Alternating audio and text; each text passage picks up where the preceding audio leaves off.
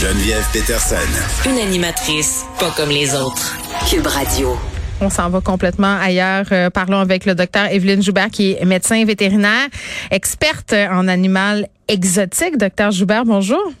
Bonjour. Bon, aujourd'hui, euh, on va se parler parce que, bon, on le sait, là, depuis le début de la pandémie, les gens adoptent des animaux, adoptent davantage euh, d'animaux. On parlait des chiens, des chats, des lapins. Les animaux euh, de tout genre font pas exception, même les oiseaux. Moi, je, je vais faire une petite confession, là. Moi, j'aime ça, OK? Tout, tout, le monde le sait, là. Je suis une fille qui capote sur les animaux, tous les animaux. Et j'ai déjà jonglé avec l'idée d'adopter un perroquet. OK? Vraiment, là, pour de vrai. J'ai acheté des livres, j'ai lu des affaires sur Internet Internet. je me suis vraiment renseignée pour revenir à la conclusion qu'un hara, euh, c'était vraiment pas pour moi, puis que ça durait quelque chose comme 80 ans. Mais, mais les gens ont cette idée qu'avoir un oiseau, c'est pas de trouble, docteur Joubert. Ouais, ben écoute, il y a beaucoup de gens qui se trompent, Geneviève. Oui, hein, oui, oui. Tu as fait beaucoup de recherches de ton côté, tu dis tu allais t'informer, puis tu te mhm. rends compte que, oups, est-ce que c'est vraiment pour moi, tout ce que ça implique, puis je pense qu'il y a beaucoup de gens, des fois, qui, qui vont se laisser charmer par un bel oiseau qui, qui est capable de parler, puis de dire allô, puis de faire des petites danses, puis c'est pas tout le monde qui va prendre le temps de s'informer pour voir est-ce que cet animal de compagnie-là, il fit vraiment avec mon mode de vie.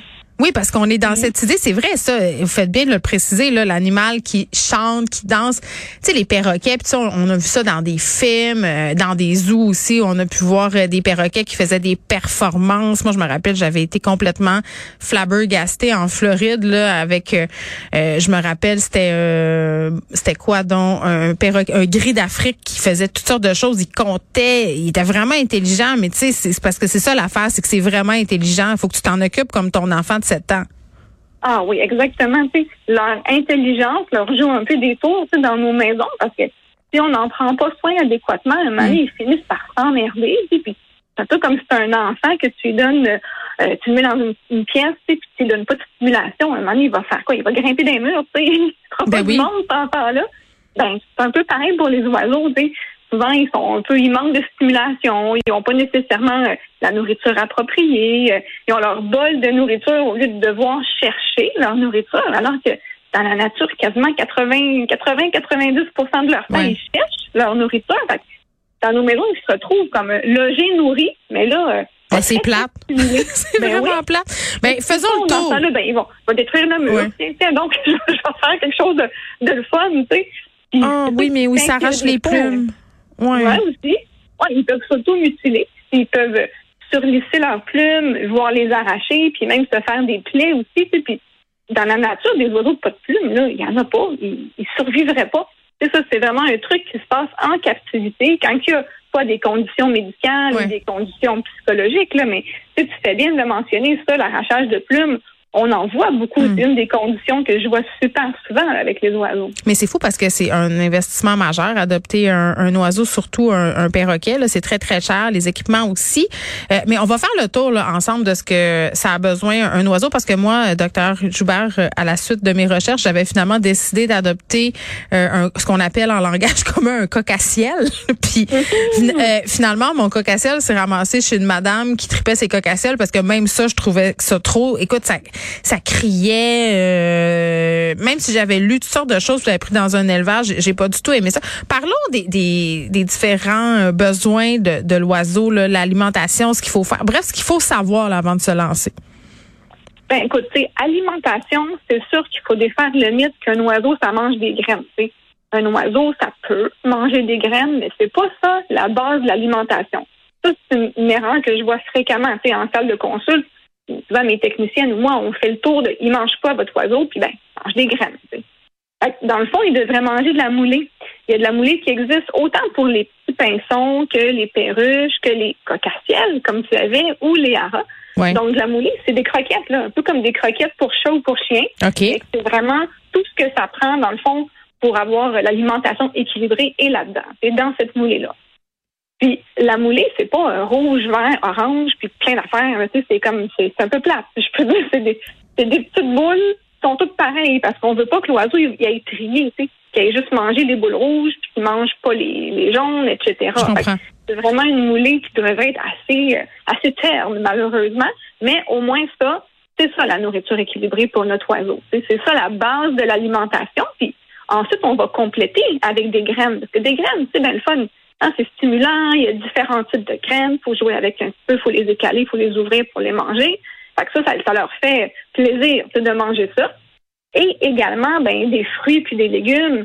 Euh, donc des trucs qui sont euh, nourriture fraîche là comme tel. Fait que, quand on déjeune puis on se fait, je sais pas là, euh, on mange une pomme avec notre déjeuner, ben notre oiseau peut avoir un morceau de pomme. Puis on mange une bonne salade le midi, ben il peut avoir de la laitue, des poivrons, du brocoli. Fait que si nous on mange bien, on est toujours capable aussi de distribuer une petite part là à notre oiseau pour qu'il y ait également de la nourriture fraîche. Oui, parce que les oiseaux, c'est pas fait pour rester dans des cages à journée longue. Moi, c'est ça que j'ai compris aussi, là, ce que bien des gens euh, savent pas? Ben non, exact, t'as raison. dans la nature, les oiseaux, là, de un, ils vivent en gang de plusieurs, plusieurs individus, puis ils vont se déplacer, ils vont voler, ils vont voler plusieurs kilomètres sur leur, leur grand territoire. Fait un oiseau qui est pris dans une cage, franchement, c'est c'est comme un, humain qui resterait juste dans sa chambre tout le temps, tout le temps, puis mm. qui sortirait jamais de la maison. Un peu comme on a connu avec COVID. On n'aime pas ça. L'oiseau, il a besoin de voler, premièrement, pour avoir quand même des muscles et des os en santé. Faut qu'il vole, il est fait pour voler. Puis il peut aller dans sa cage, un peu comme la chambre, comme la, nuit, il retourne dans sa cage pour dormir. Ou si on n'est pas là, au moins il va dans sa cage on peut être sûr qu'il n'est pas en train de se blesser ou de, faire des trucs dangereux. Il n'est pas supposé être en cage tout le temps. Là. mais mettons, là, je comprends, là, la cage, c'est supposé. Mais je regarde tout ça, là. Pourquoi on a des oiseaux comme animal de compagnie? Ils sont. parce que c'est sociable. Parce que eux autres, ils recherchent notre compagnie. Ils se plaisent à être avec nous. Oui, mais des pinsons, c'est pas sociable. Un pinson. un, peu, ben, un, peu, moins, un peu moins avec nous. Là, on parle des petits perroquets puis des perroquets, là. Oui, ben, les perroquets, c'est des êtres super sociaux, puis ils aiment ça, c'est participer à tout ce qui se passe dans la famille. Ils font vraiment partie de la famille. Fait on aime ça comme humain d'avoir un, animal de compagnie qui est content d'être là puis qui participe. Fait que ça, c'est un des, un des engouements. Comme je te dis souvent, les, les oiseaux qui vont danser, chanter, ça va faire Oh wow, c'est bien le fun d'avoir un oiseau. Mais il faut passer du temps à leur apprendre ça. Ben oui, c'est ça. Exactement. Puis, euh, là, quand ils sont en liberté dans la maison, ils font-tu leurs petits besoins partout? Il y en a qui sont capables de, comment dire, de pas faire partout, partout, mais d'aller à différents endroits. Là, ils peuvent apprendre, mais la plupart vont quand même des fois faire des petits oublis, puis ça se peut qu'il y ait des petits caca à ramasser. Hmm, ça a l'air le fun. Parlons du côté psychologique. Là. On a parlé des oiseaux qui s'arrachaient les plumes par ennui, mais c'est une psychologie complexe, un oiseau quand même. Mm-hmm. ben oui, certainement ben, de un, ils vivent en gang. Ils font aussi des, des couples très forts. dans la nature, il y a beaucoup de couples d'oiseaux qui vont être des couples euh, jusqu'à la fin de leur vie comme tel. ils font un couple, ils ont un bel attachement là, avec soit un autre oiseau ou des fois ils choisissent un humain. Ils peuvent choisir un humain de la maison pour faire le couple avec, avec lui ou avec elle.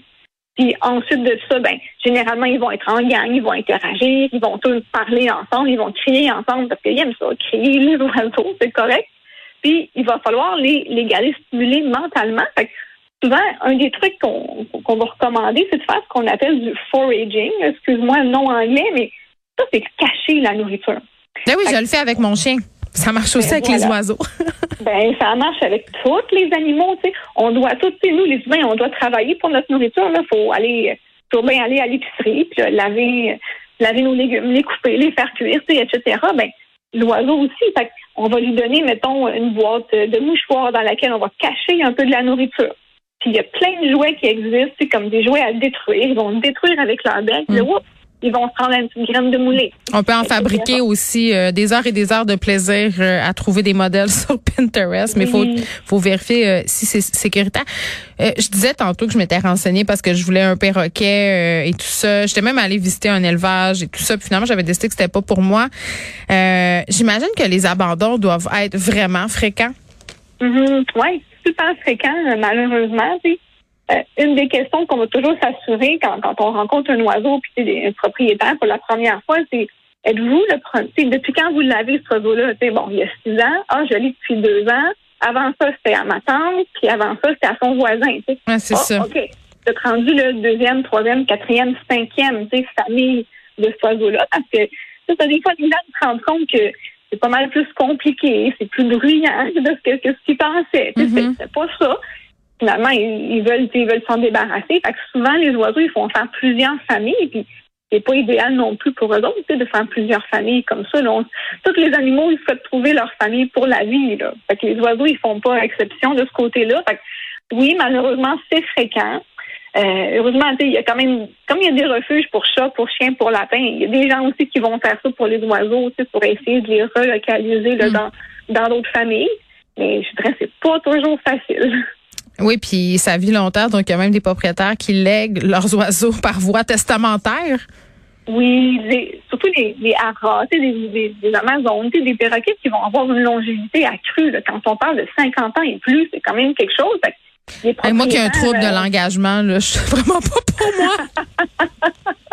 oui, en effet, en effet, on ne conseillera pas ça. Bon. Euh, mais tu sais, les gens, ils vont mettre sur leur testament justement pour être sûr qu'une fois qu'ils sont ici, décèdent avant leur oiseau, ben, l'oiseau va être pris en charge par quelqu'un ensuite, un, un, refuge ou une personne mm. fixe ou autre, mais un peu comme, on fait des mandats d'inaptitude pour nos enfants, ben, pareil pour ça, les gens qui ont des oiseaux, faut qu'ils faut qu'ils mettent ça sur leurs documents légaux. Bon, donc euh, ça peut être une belle expérience d'adopter un oiseau et c'est comme tous les animaux se renseigner avant euh, les caractéristiques des oiseaux si ça convient à notre mode de vie, le choisir dans un endroit qui a du bon sens, euh, lui fournir une alimentation et un environnement adéquat, puis bien entendu s'assurer justement qu'on va pouvoir le garder pour la durée de sa vie, pas faire comme moi puis donner le cocassel à une madame. Mais bon, il est encore là, puis il est très, très heureux, j'imagine. Docteur Joubert, merci beaucoup. Ça m'a fait plaisir, Geneviève. Bye bye.